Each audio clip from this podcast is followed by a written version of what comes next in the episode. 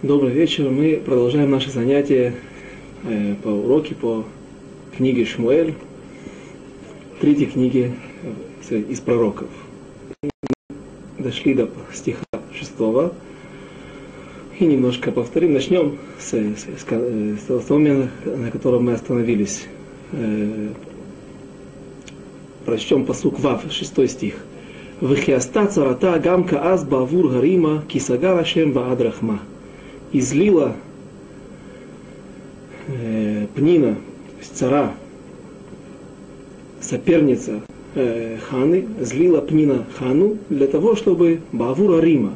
А Рима, э, мудрецы объясняют, что смысл этого слова совпадает с э, корень этого слова Раам. Раам это гром.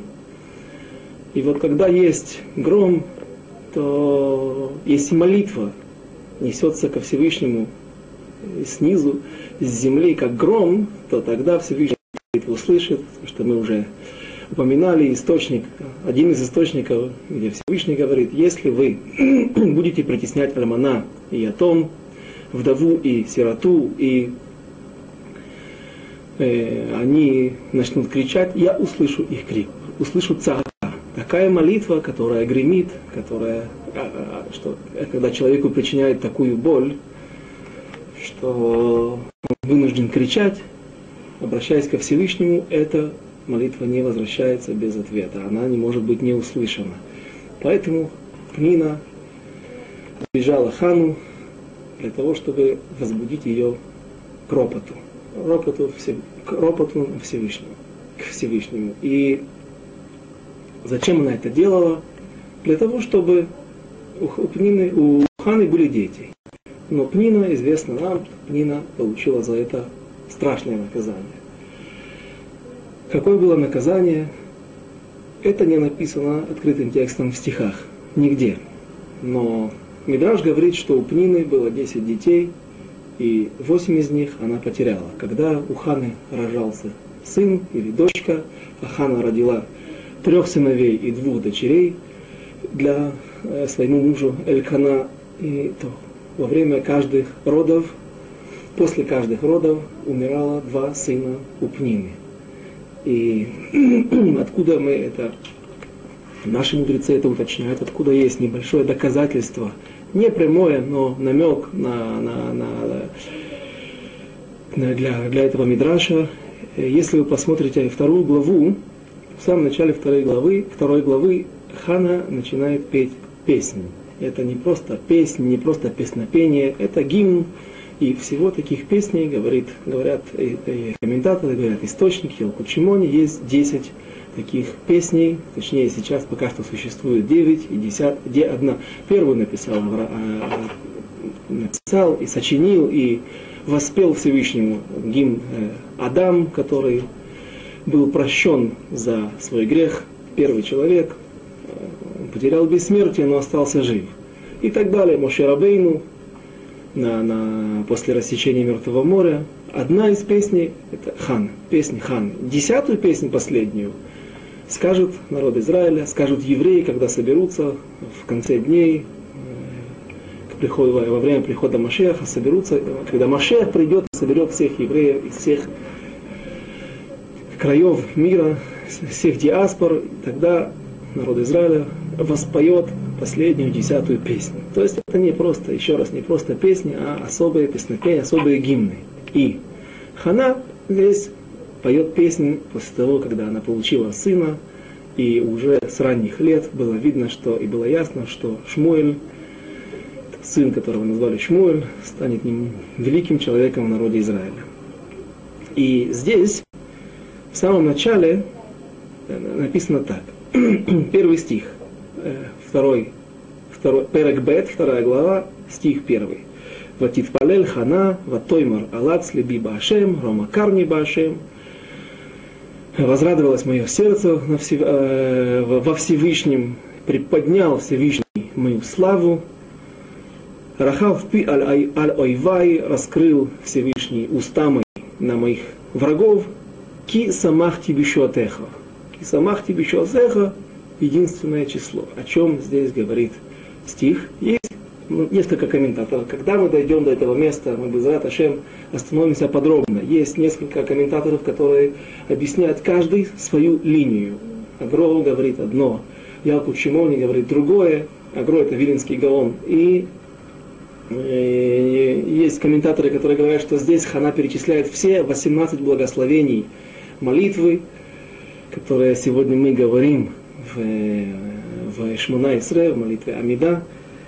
И есть, говорят, что Хана здесь перечисляет все чудеса, основные чудеса, которые были и еще будут, то есть это пророчество, не только песнопение особое, но не только гимн, но и э, пророчество на будущее. На, один из комментариев объясняет, что киса махти бишуатеха, киса махти бишуасеха, Хана говорит о себе, что я возрадовалась, ты открыл, разверз мои, открыл мои уста на врагов, и я радовалась своей радости. Чему? Потому что у меня наконец-то на 20 году она была 19 лет бездетная, э, наконец я получила сына, и я радуюсь. И мудрецы замечают, что наши комментаторы замечают, что здесь Хана говорит в единственном числе. Элькана тоже страдал, Хана была любимой женой, главной женой, и эти дети были для него, наверное, важнее, но поскольку в тот же день, когда родился Шмуэль, Пнина хоронила двух своих сыновей за то, что она поступала так жестоко с Ханой в свое время, вынуждала ее кричать, роптать, причиняла ей душевную сердечную боль. За это Пнина была наказана, и каждый ребенок, который рождался у Ханы, еще раз хоронила двух своих детей, двух своих сыновей. И единственное число Элькана не мог радоваться вместе с Ханой. Пусть дети Ханы были важнее, но понятное дело, что для отца, для, тем более для пророка, для большого человека, все дети, они равны, все дети, они любимы, все дети, э, для, э, можно здесь привести Мидраш, Раши приводит Мидраш в той ситуации, когда Всевышний приказывает взять Ицхака, Всевышний, Всевышний приказывает Аврааму взять Ицхака и вести его на Акида, на приношение Ицхака. И говорит, возьми Бинха и Хидха, Ашерагавта, Ицхак, возьми своего сына, единственного, которого ты любишь, Ицхака. Он говорит Мидраш, приводит Раши, он на месте, что когда Всевышний обращается к Аврааму, возьми своего сына, Авраам Авин отвечает, у меня есть два сына, Ноэль и Ицхак. Говорит Всевышний, единственного твоего сына. Говорит Авраам Авину, каждый для меня единственный, как я могу между ними разделять? Это Ишмаэль, это отец всех, всего, всех мусульман и сын, который не всегда вел себя праведно, не всегда подавал большие надежды для своего, своему отцу. Тем не менее, отец не может разделять между детьми. И хитха ашерагавта, того, которого ты любишь. Я и люблю обоих, отвечает Авраам. Это Ицхак. Теперь Всевышний вынужден указать последнюю точку. Нет сомнений, что это Ицхак. Но отсюда мы видим, что у родителей все дети равны, все, всех детей родители любят и не могут между ними разделять. Э, поэтому Самахти бишосеха, я радовалась одна. Вейн ахер, говорит Мидраж Мишле, вейн ахер исмах ими. И не и другой, Хана добавляет, то, что здесь и написано, написано в Мидраше, и другой не будет радоваться со мной. Это одно доказательство или намек тем словам Мидраша. И дальше в пятом стихе, посук Гей, «Свеим балехем нискору», те, которые были сытые и богатые, вынуждены, будут вынуждены продаваться или идти на работу, на очень простые и грязные работы для того, чтобы получить не хорошую зарплату, а только денег достаточно для хлеба. Рей уреевим хадейлу ад акараю дашива.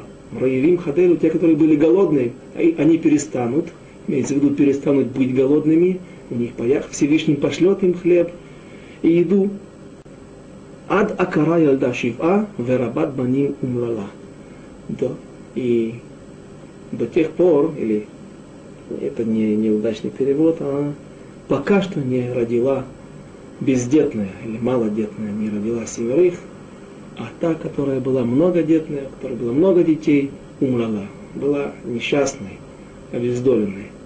И здесь Хана пророчествует по мнений, опять же, она говорит о себе, до тех пор, пока бездетная, я, Хана, родила Шифа, родила семерых детей, а Бат, Варабат Баним умрала. А та, у которой было много детей, умрала. Кто это? Это Пнина. И здесь возникает сразу же вопрос, почему семерых, и только что мы упомянули, что Хана родила пятерых детей. Элькана трех сыновей и двух дочерей. Откуда же семь детей? Отсюда доказательство другому Мидрашу, или опять же намек другому Мидрашу, который нам говорит, что умерла восемь сыновей у Пнина, а двое остались живы, жить. И что произошло, когда Хана была пятый раз беременна? Написано в Геморе, что на третий месяц уже видно, ну, известно из реальности, нужна для этого Гемора, э, положение такое, что беременность уже видна на третьем месяце.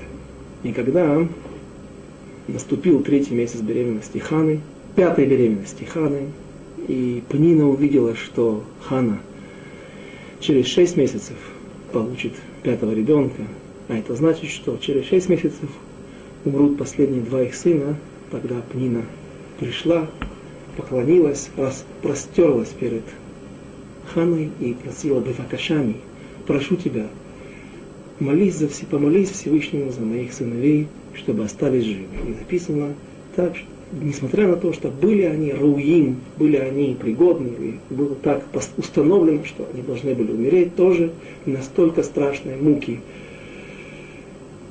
причиняла Пнина Хане, э, тем и Хана, молилась за Пнину и Хаю. Его сыновей ее выжили. И поэтому Ялда а что бездетная родила семерых, те двое детей, которые остались живы, поскольку они остались живы в заслугу и благодаря молитве Ханы, их причисляют, называют, нарекают как дети Ханы. И эти случаи тоже можно найти э, в, в наших источниках. Я не помню имя Равина, имя Таны, с которым это произошло, но описывается история. История, которая, опять же, имеет источники, имеет корни у нас, в нашей книге, э, которую мы изучаем, Шмуэль, Шмуэль Алеф. Эм, в конце второй, третьей и в третьей главе мы будем изучать преступления сынов Эли, Бней Эли, которых мы уже немножко, к которым мы уже немножко прикоснулись. И там будет разбираться подробно. И было очень много наказаний на все поколения до конца дней сыновьям Эли. То есть всем потомкам э, э, сыновей Эли, Хофни и Пинхаса. И рассказывает история, рассказывается одна история в Вавилонском Талмуде, что одна семья заметила, что все их дети умирают, достигая очень, не достигая престарелого возраста. В молодом возрасте они умирают, достигая какого-то определенного возраста, происходит какая-то болезнь, внезапная смерть. Они пошли к одному из э, больших людей в своем поколении, и тот молился за них. Почему он молился? Сказал им, возможно, возможно, что вы из Бней Эли, вы происходите от сыновей Эли, и одно из проклятий, одно из, если не ошибаюсь, семи проклятий на дом сыновей, на дом Эли, на, на потомков Хофни и Пинхаса, было такое, что все в их доме будут умирать молодыми, не достигая преклонного возраста. И этот Рав молился за них, кажется, им он указал идти учить Тору, перестать заниматься другими делами, сесть в бейс мидраш, начать учить Тору, это будет хорошая защита для них, и хаю. Так все перестали умирать, и жили до преклонного возраста. Все в этой семье достигали преклонного возраста, и все в это время семью называли именем того Рава. Почему? Потому что благодаря его совету, благодаря его молитве, эта семья осталась жить. Э, поэтому здесь называют Мидраш, э, не Мидраш, а сама Хана пишет от Акара Ялда Шива. И двое детей остались у Пнимы. Э, нет у нас сейчас времени и места сейчас заниматься именно этими стихами, но очень важно упомянуть тот факт, чтобы не, остался тот, не осталось того впечатления, якобы Хана злилась на Пнину и не прощала, даже, допустим, что, возможно, была какая-то злоба, какая-то боль, какая-то обида на Пнину до того, как родились дети. Но когда Хана заслужила того, что у нее родились пять детей, Шмуэль, великий человек, уже с маленького возраста, по одному из мнений, мы это тоже увидим скоро, буквально с двухлетнего возраста, все увидели, что это необычный ребенок, и что его ждет большое будущее.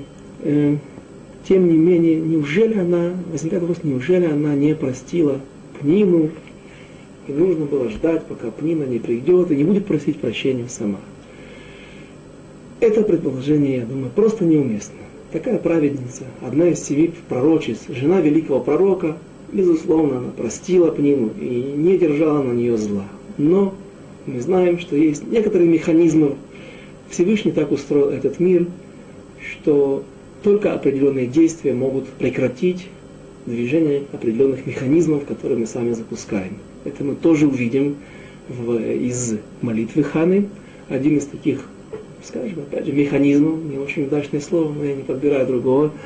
И здесь говорится, в чем была проблема, почему только когда Пнина пришла и распростерлась перед Ханой, стала просить прощения и просила, чтобы Хана молилась Всевышнему за ее детей оставшихся. Почему только так, только на этом была остановлена смерть ее сыновей. И известны всем слова Рабейну Йом, Рамбам пишет в Аллахот Чува, Аллахот покаяния перед Рошашана, перед Йом Кипуром, что есть несколько видов проступков, грехов. Есть, разобьем сначала на две группы преступления перед Всевышним между человеком, бен Адам ле маком, между человеком и Всевышним, то есть есть заповеди, которые человек не, не, не выполняет, но при этом никто, вроде бы на первый взгляд, скажем так, никто из людей окружающих не страдает. Нарушив такую заповедь, нарушив, при, приступив такое преступление, человек должен просить прощения у Всевышнего и каким-то образом искупить это. И если он, Сидер, решил все проблемы между собой и Всевышним, вымолил, выпросил, искупил, то этот вопрос закрыт. Но если человек совершил какие-то преступления по отношению к своему ближнему, к другому человеку, до тех пор, пока этот человек не решит все вопросы, не уладит все проблемы, не попросит прощения у другого, молитва этого человека не принимается. И человек не может просить у Всевышнего, прости мне за то, что я сделал кому-то какую-то боль или какое-то преступление по отношению к другому, по отношению к кому-то. И есть мнение даже, что даже не прощаются те грехи, те преступления между человеком и Всевышним. Если ты не решил все проблемы, свои все проступки по отношению к другим людям. И так это устроено, и до тех пор, пока Пнина не попросила прощения, я думаю, что Хана это не написано, но это не тяжело предположить. Я почти уверен, что Хана молилась за Пнину, но ничего нельзя было сделать до тех пор, пока не, был, не будет совершен этот акт, просьба, мольба о прощении. И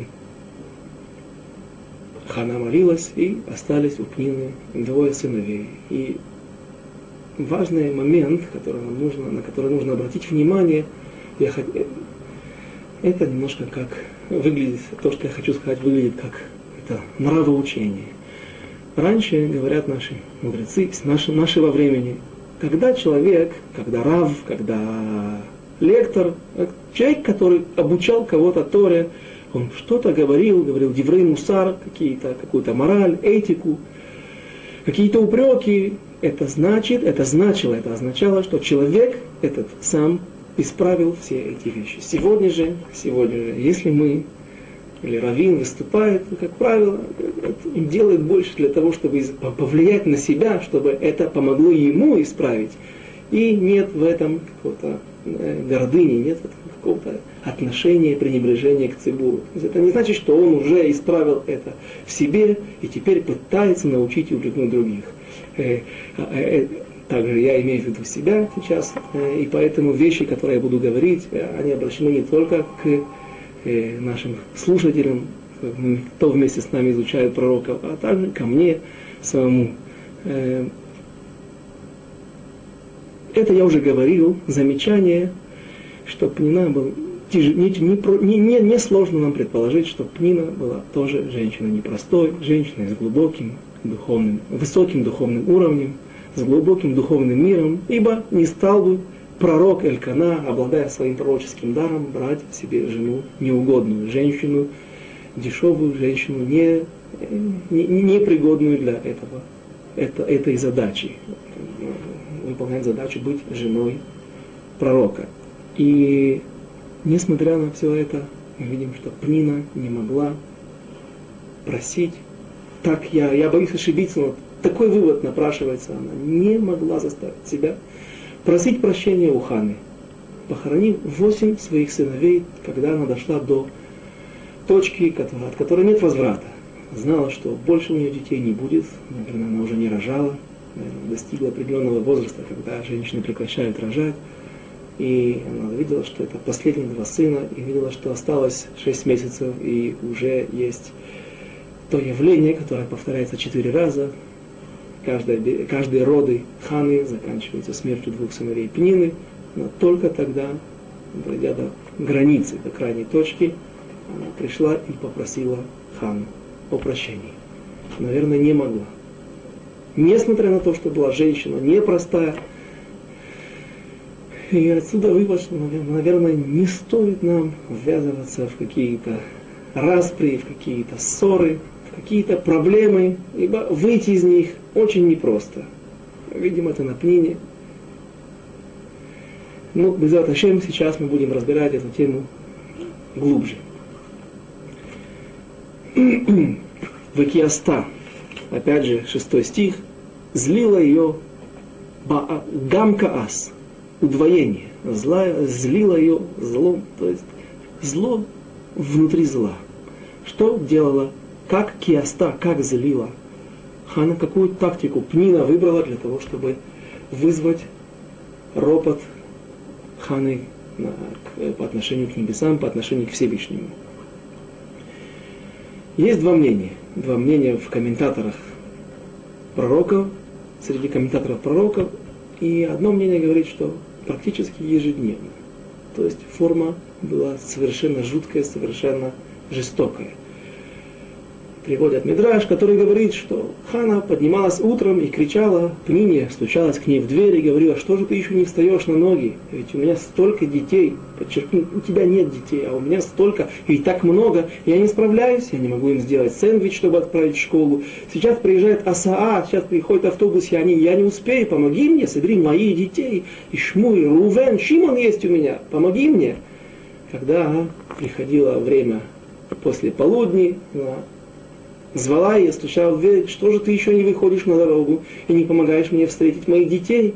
Скоро придет, у меня так много детей, а рук, руки всего две, помоги мне. И не тяжело представить, какие муки это причиняло Ханя. Есть мнение, которое больше основывается. Оно, я бы сказал, что оно э, медуекет, это мнение медуяк, из, из стиха, уточняется из стиха, можно увидеть намек на это. Из седьмого стиха. Вехен яасе башана башана, это относится мускорот хен яасе, также делал Элькана из года в год, ходил в храм, несмотря на все проблемы, которые были, не будем к этому возвращаться уже. И хен Хен тахисена вативке вело тухаль. Хен тахисена. И также Пнина злила хану. Хен тахисена мидешана. То есть можно это, внутри этот стих разбивается на три части.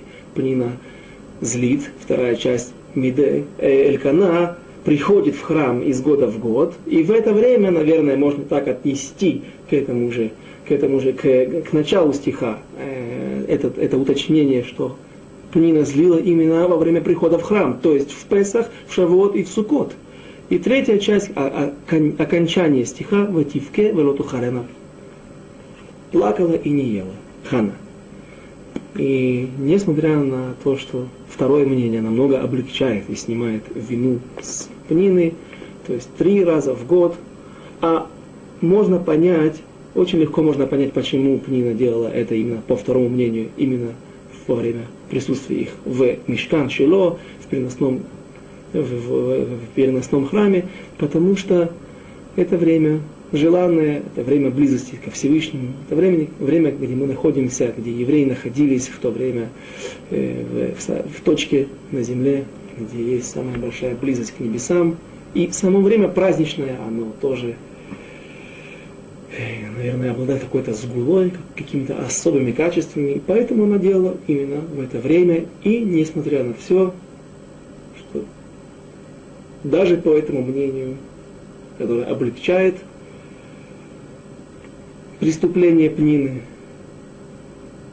Пнина была наказана.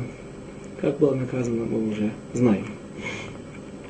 Прочтем дальше стих восьмой посук хет. Вайой мерла элькана. Иша. Можно расценить это как Иша, муж ее. Ишо, здесь дагеш в конце, вей.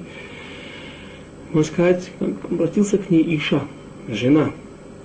Хана, ламе тивки, веламе ло тухли. Веламе ера левавех, ало анохи товлах ме асара баним.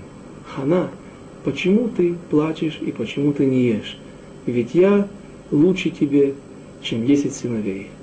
Очень странное утешение. И Хана делает вывод на основании этих слов. Вывод, сейчас мы увидим. Какой вывод? Э, прежде всего, есть интересное замечание, интересное э, уточнение, что комментаторы говорят, отсюда учит, учит наши мудрецы отсюда, что тот человек, который плачет, у него притупляется голод.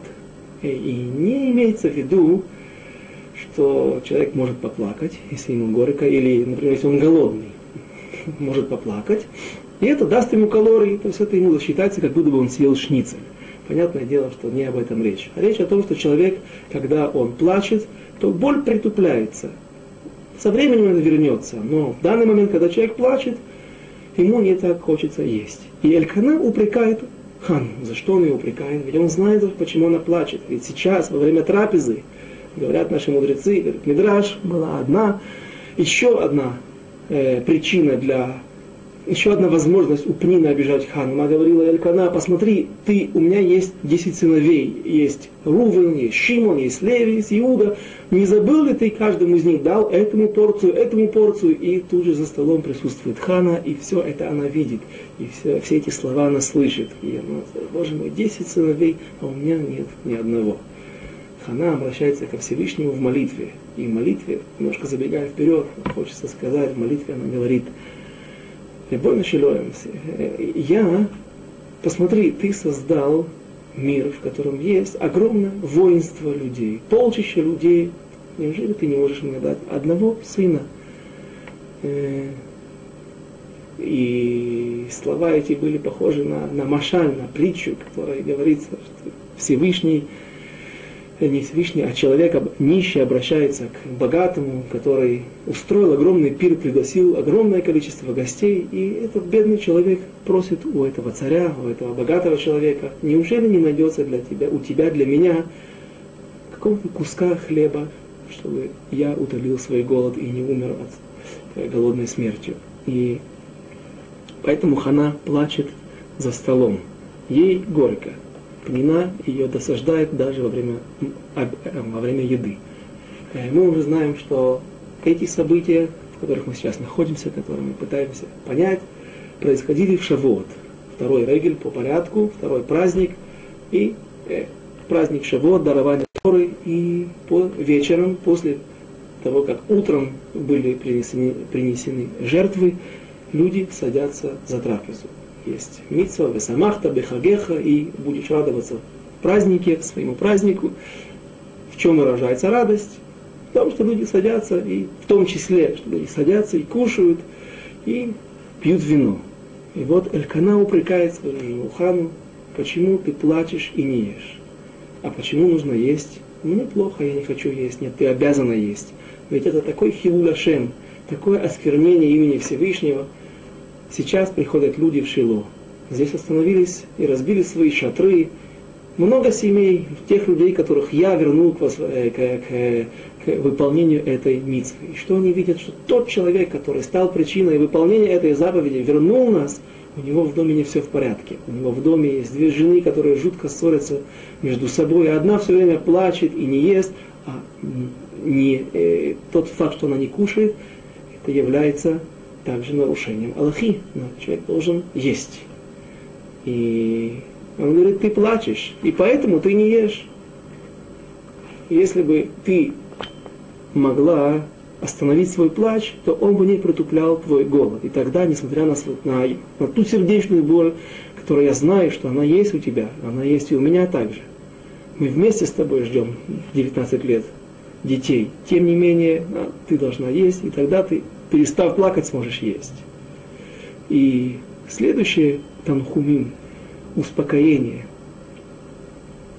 Элькана говорит, мы их уже прочитали таким образом, почему ты плачешь и не ешь, ведь я лучше тебе, чем 10 сыновей. Почему именно миспар, э, число 10? Потому что он знает, что у Пнины есть 10 сыновей, пока что еще. И несмотря на это, я лучше тебе 10 сыновей. Что имел в виду Элькана? Слова выглядят несколько э, жестокими, несколько э, сухими. Как ты можешь успокоить этим жену? Но наши мудрецы заметили на слово «анохи». «Анохи» – это слово, которое не употребляют простые люди по отношению к себе. Это тоже скажем, слово, синоним «я». Я, я, почему он не говорит, ведь я, они, я лучше тебе, чем, чем сын, 10 сыновей. Анохи, когда употребляется, Всевышний говорит, Анохи Ашем Элокеха, я Бог твой. И Анохи здесь намек является намеком на то, что, смотри, Хана, у тебя Иша, он обращается к ней Иша, рассказывает нашим мудрецы, что у Хавы было два имени. Хава, одно имя. Хава это от слова Хавая, то есть бытие. То есть это мать всего человечества, всего человечества на земле. Просто продолжатель из средств, ну, некрасивое слово, продолжательница э, всего, всей жизни на земле. Но есть и другая, другой тавкид, другое, другое предназначение у женщины. Быть помощью своему мужу, который обязан учить Тору, и в этом она может ему помогать. Поэтому Элькана говорит, смотри, несмотря на то, что у тебя есть беда, у нас с тобой есть беда, но тем не менее, есть и у каждой медали, у каждой монеты есть две стороны. Одна может, можно назвать ее отрицательной, другая будет обязательно положительной. И что? Что есть здесь положительного? Ты можешь, ты не обременена детьми, можно так предположить, что это объяснение, и ты можешь мне помогать э, ходить, э, выполнять все, все, все, все нужды по дому, э, и я больше могу заниматься Торой, больше заниматься изучением заповедь и повышать свой духовный уровень и становиться, э, мы знаем, что Элькана был величайшим пророком в своем поколении, пока не родился его сын Шмуэль. И тем не менее эти слова не помогают Хане, они не совсем успокаивают, и она встает молиться. Она встает молиться за себя, берет инициативу в свои руки. Но до этого я хотел бы закончить тему с наказанием оныш шель пнина. За что же, почему пнина так делала, так поступала, что изначально ее желания и намерения были, намерения были только помочь Хане, несмотря на то, что она знала, что она вторая жена, она менее любимая жена, в чем? Э, тем не менее, она начала помогать Хане, но перешла со временем на на те рельсы, скажем так, на, на направление только злить, только обижать и делать на зло и боль, которая причиняла Панина, так свидетельствуют наши мудрецы из Мидрашей, она причин, э, доставляла удовольствие Пнине. Как же это случилось, почему это случилось? Э, в Вавилонском Талмуде, в Масехет Баабатра, в Тедзай, мудрецы, Сатан вместе с Пниной Лешем Шамаем Ниткам, Нискам. Сатана, Сатан вместе с Пниной, они заботились, и их мысли были во имя небес. Но их намерения были во имя небес. Но мы знаем их удел и кто они такие, чем это закончилось. Что же произошло? Почему так произошло? Для этого э, я приведу выдержку из книги Раврубана Меламеда, одного из Рабаней Ишват Поневич, Ишива Ктана. Его книга Мелиц Йойшер. Там он описывает нашу ситуацию и говорит, почему, почему не, не стоит людям входить в эту игру, не играть в эти игры, не быть ревнителем веры. Венера, и видно, видится мне, что человек очень близок к плохому. Сама природа человека, в нас есть много плохого. Или мы близки, близки к этому. У нас есть Ецертов, хорошее начало, и есть Ецерара, дурное начало, которое воюет с нами постоянно и пытается нас столкнуть именно в сторону и на ту дорогу неверную. Высокона гдула и очень большая опасность пользоваться этими вещами, использовать ецер, использовать плохие вещи для того, чтобы достичь каких-то хороших, хороших результатов. И поскольку человек, есть такая фраза известная, высказана, Адам нифаль кефи пеулатав. Человек вводится, заводится в действие, он заводит себя в действие, он э, и все действия его происходят из какого источника? Из его действий необдуманных. То есть даже если человек поступает каким-то образом необдуманно, со временем, со временем это, это действие становится его частью, его каваной, его мыслями и его намерениями. намерениями. И поэтому не стоит начинать делать плохие дела, с надеждой на то, что я за счет этого, это будет тот трамплин, это будет то средство для достижения хорошей цели, действительно хорошей цели, во имя небес. Потому что возможно, что ты достигнешь своей цели, и действительно Пнина достигла своей цели. Она возмолилась, она возроптала Всевышнему и получила детей. Но для тебя это не осталось, для, для, для тебя и для любого человека, для нас это не останется бесследным, не останется незамеченным над небесами. Поэтому Равру Миламед говорит, что в эти игры не стоит играть. Адам Шадам и близок человек в своей природе к плохому, и очень легко и очень незамеченным может пройти тот переход с хорошего на плохое, на машхит. Машхит буквально уничтожитель. Уничтожитель всего хорошего. Даже если человек делает лишем шамай. И известная книга Месилат Ишарим, Равхай Луцата пишет в третьей главе такие слова, которые также помогут нам понять, в чем проблема. О составляющих осторожности. Бебиур Хильке Заирут. Третья глава. Тот, кто хочет позаботиться о себе, должен следить за двумя вещами. Во-первых, он должен задуматься над тем, в чем же состоит истинное добро, которое надлежит избрать человеку. Хорошее и плохое. Человек доходит до какого-то места, до развилки, разветвления дорог, и пока что перед ним одна задача – выбрать между плохим и хорошим. И на первый взгляд вещь эта, эта задача не такая сложная. Человек выбирает хорошее, как правило. А во-вторых, задуматься над поступками, которые он совершает. Поступки – это все поступки после того, как он выбрал идти хорошими верными путями, и значит, что Равхайм Муцата говорит о поступках именно хороших, только хороших. Тем не менее, разбираться в них и наблюдать за ними тоже нужно. Как же так? Я надел тфилин, я выполнил утром заповедь, мне еще нужно разбираться, хорошо ли я ее выполнил, или, или может быть, а, а, а не примешано ли здесь чего-то плохого? Это очень непонятно это нужно разобрать. И все это, как во время совершения поступков, так и вне этого времени. Я проскочу, пере, перепрыгну через какую-то часть и следующий абзац. Этому учили нас мудрецы. такой техники, такому взгляду, такому отношению ко всем поступкам, даже хорошим, даже выполнению заповедей, нас учили мудрецы.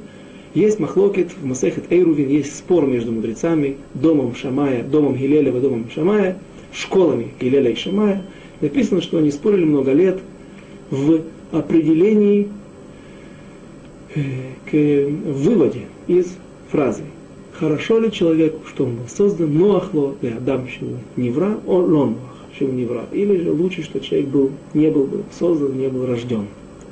Спорили много лет, потом пришли к консенсусу, пришли к выводу, к заключению, в котором были согласны обе школы. Известно, что школа Бейт Шамая всегда устражала, всегда шла крайне, э, по, по крайним, крайним точкам зрения, а школа Гилеля всегда облегчала. Тем не менее, школа, э, мудрецы школы Гилеля согласились и сказали так.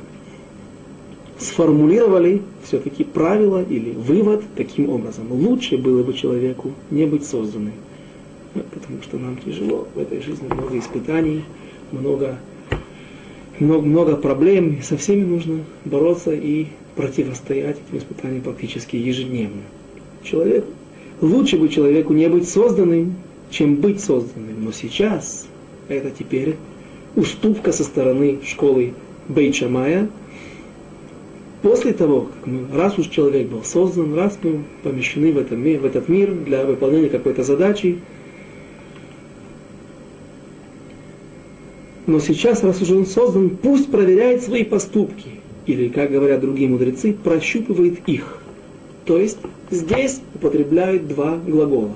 Лефашфеш, лемашмеш, велефашфеш проверять, так переводит Рав Саврасов этот текст, проверять или прощупывать. Зачем нам нужны два эти глагола? Почему сказать просто проверять, следить за собой? За собой? И отвечает нам Хайм Уцата, ведь проверять свои поступки означает исследовать их, то есть размышляют ли, нет ли среди них таких, каких не следовало бы совершать, плохих поступков. А прощупывать, говорит Рамхаль, означает исследовать даже добрые поступки, проверяя, не найдется ли в них нечто недоброе или какой-то дурной аспект, который нужно будет удалить и уничтожить из сделанного поступка, исправить это как-то, или же исправить свои поступки добрые и хорошие, выполнение заповедей на будущее. И, по-видимому, Пнина не очень прощупывала, не очень просматривала все свои поступки по отношению к Хане, и со временем она перешла на злобу, а причина у нее была, потому что мы знаем, что как Хана страдала от своей, от того, что, от самого того факта, что в доме присутствует соперница, вторая жена. Так и Пнине, это было непросто, а тем более, что мы знаем, что она была второй женой, она была женой не главной, не самой любимой. И Раврувен Милами также добавляет в своей книге нам совет. Каждый из нас в жизни встречается с массой, ежедневно с массой проблем, с массой каких-то маленьких стрессов человек, особенно евреи, еврей религиозный, это общинное, обще, общинное, обще, общественное создание. Мы не можем жить без садиков, чтобы не вести туда детей. Мы не можем жить без школ, чтобы наши дети туда не ходили. Мы не можем жить без магазинов, а уж в первую очередь нужно было привести. Мы не можем жить без синагог, без ешив. Мы должны молиться, мы должны учиться. Постоянно наша жизнь проходит через, через контакты, через притирку между другими людьми, людей с людьми. И это не может быть, мы живем в домах, как правило, не у всех есть виллы, и немало людей живут в многоэтажных домах. И особенно у тех, у кого есть гина, есть полисадник, на голову ему сыпятся окурки, игрушки. Можно привести массу стрессов, массу проблем, которых встречает человек. Утром в очереди кто-то случайно вошел в очередь, кто-то в автобусе наступил на ногу. Это больше свойственно советскому транспорту, там где были все очень близки друг к другу. Но я не буду дальше фантазировать на те проблемы, которые, с которыми мы сталкиваемся. И поэтому, когда человек возглавляет, поднимает флаг ревности, идти, флаг войны, идти открывает фронт против другого человека, скажем, против другой организации, ему кажется, против своего сотрудника, он, ему кажется, что он может принести этим пользу своей организации, своему учреждению, своему заводу или всему народу Израиля. И от этого будет только хорошо.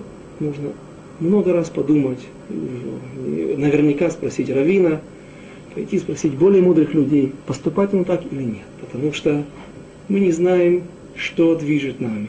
Где-то в подсознании у нас может сидеть даже вещь, которую мне рассказывал один человек, что кто-то его, когда-то его отец рассказывал, что где-то в Советском Союзе ему поставил двойку в каком-то университете какой-то человек, и здесь он с ним встретился в Израиле, какой-то преподаватель, тоже еврей, и это стало причиной его ненависти к нему. То есть он помнит это, и он э, не может забыть, не может простить. И вот человек, даже не, не будучи участником этих событий, не тот, не учитель и не ученик, не студент, а сын этого человека, услышав такой рассказ, вдруг встречается с внуками того преподавателя. И так получается, что у них, у них есть какой-то спор или, или, или какая-то проблема. Откуда ты знаешь, откуда ты можешь знать, что ты поступаешь во имя небес, а не только по той причине. Тобой руководствует сейчас, ты руководствуешься теми проблемами, которые были, от которых ты когда-то слышал. Даже до такой степени нужно проверять себя и постоянно прощупывать и обдумывать свои поступки и свои деяния. Говорит Мидраш. Мидраш Шмуэль, наш Мидраш, в котором мы находимся, Векиаста царата гам каас, миказ. Ма омерла, что Всевышний говорит? Баавур Гарима. Всевышний говорит, что Баавур Гарима для того, чтобы молитва Пнины раздавалась, как гром неслась на небеса, Амар Раби Шимон бен Лакиш. Омар Ла Кадуш Баруху сказал Раби Шимон бен Лакиш, сказал ответил с небес, видя всю эту ситуацию, ла пнине кадош бруху. Ты открываешь на меня, ты, ты, ты, ты, ты марима, ты приподнимаешь, бросаешь на меня, заставляешь пнину доводить еще до такого состояния, чтобы она бросала на меня свою молитву, ее молитву. Вехиеш раамим бело матар алай лепугда. А разве есть гром без дождей, знай, пнина и знай хана. Всегда после, дожди, после грома, после ропота в нашей ситуации приходят дожди. Природное явление, что часто после грома и молний приходит дождь. Это является предшественник, предвестником дождя. Какое это имеет сюда отношение? Хорошо. Пнина использует или автор этой книги Шмуэль эти строки записал сам Шмуэль Нави, сам пророк Шмуэль. Какой смысл он здесь вкладывает? Какое отношение к нам имеют дожди, громы? Разве только то, что слово арима, роптать, скажем так, э, оно имеет один корень со словом гром. Отвечают наши мудрецы, что дождь имеет не статус, а имеет значение как плодородие, знак и симан плодородия, также просто, простой причиной плодородия, потому что если нет дождей, в сезон дождей, то нам весной нечего ждать. Не, не, мы, у нас есть большая опасность, что мы не получим хороший урожай. То есть это знак плодородия. Но также говорят мудрецы, я не знаю, откуда эти источники, что гром, э, э, дожди являются медат, признаком медат один, э, качеством или качеством правосудия. То есть, когда Всевышний намекает Пнине, что знай, ты вызываешь на меня гром, знай, что после грома приходит дождь, приходит расплата. И отсюда мы видим, что Всевышний наказал Пнину, и как бы, иными словами, человек, который находится в молитве, который требует у Всевышнего что-то, он должен знать, что э, всегда помни, а достоин ли ты того? И знать, что молитва Мамида устанавливает человека также для ответа. Ты будешь нести ответ, тебя будут проверять. Рау ли ты, пригоден ли ты для того, чтобы получить то, что ты просишь. Хана получила дожди плодородия, Пнина получила дожди Шельмидат один, дожди правосудия. Говорит Мидраж дальше, Вагимарат нефиш. Для этого прочитаем следующий стих. Извините.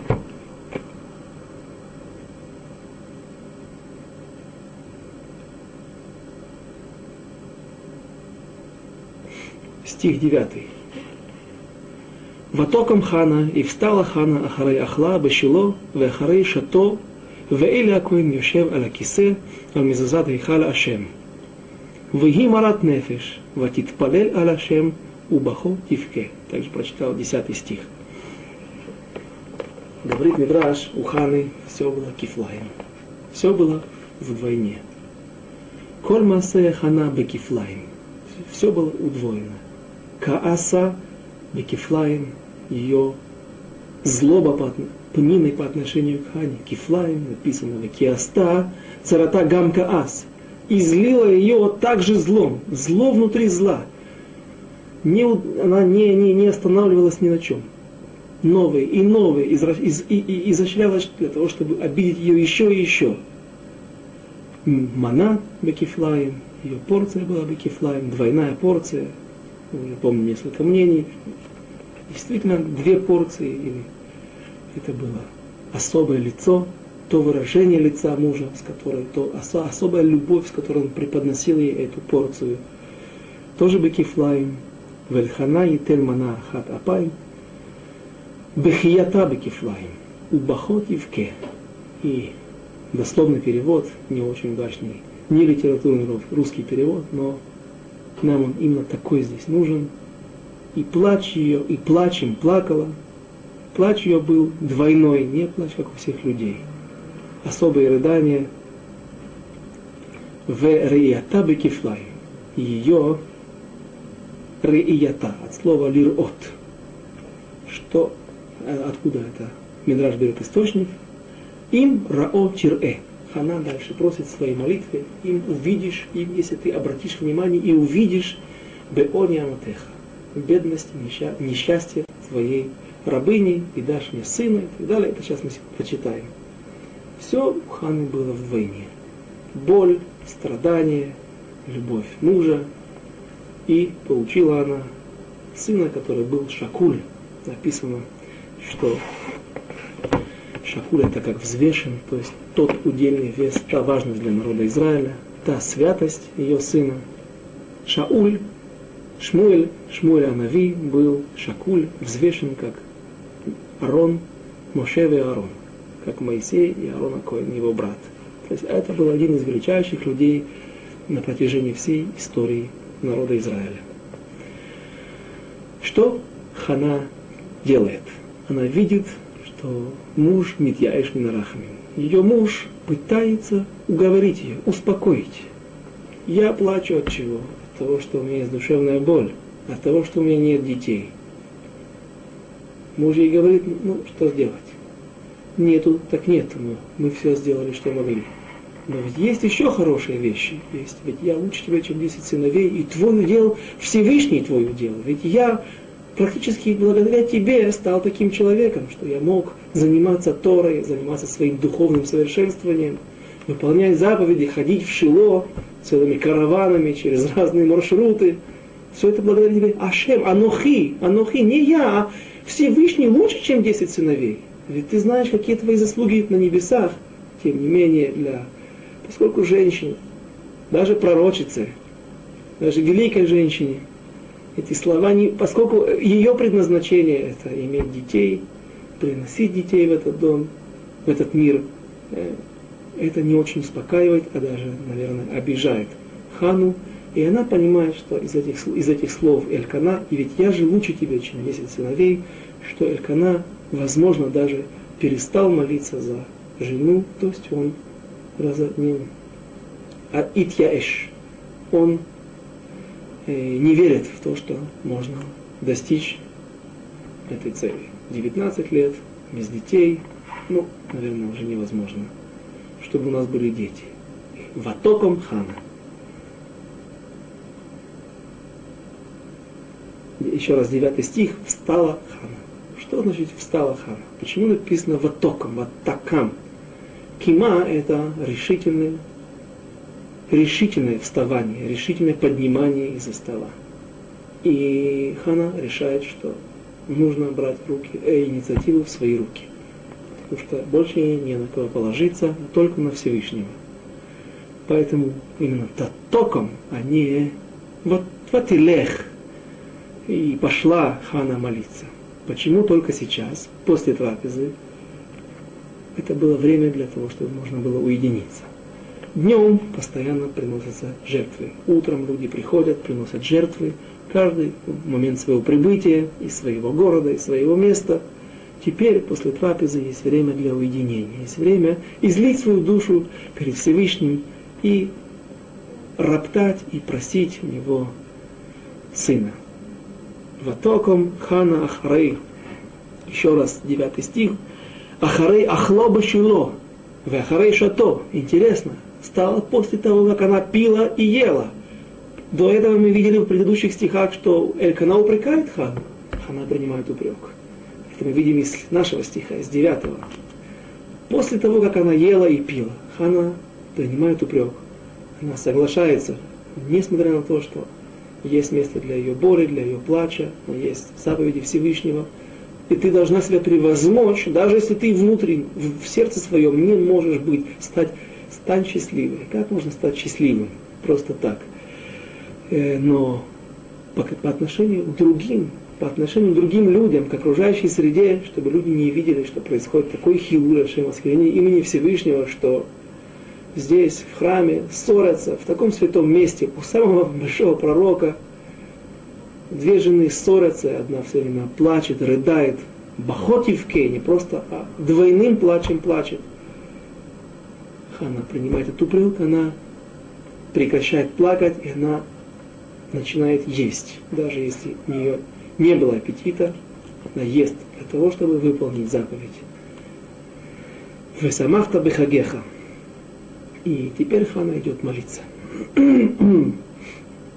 Веэля Коин Юшев аль кисе аль мезузада и халашем.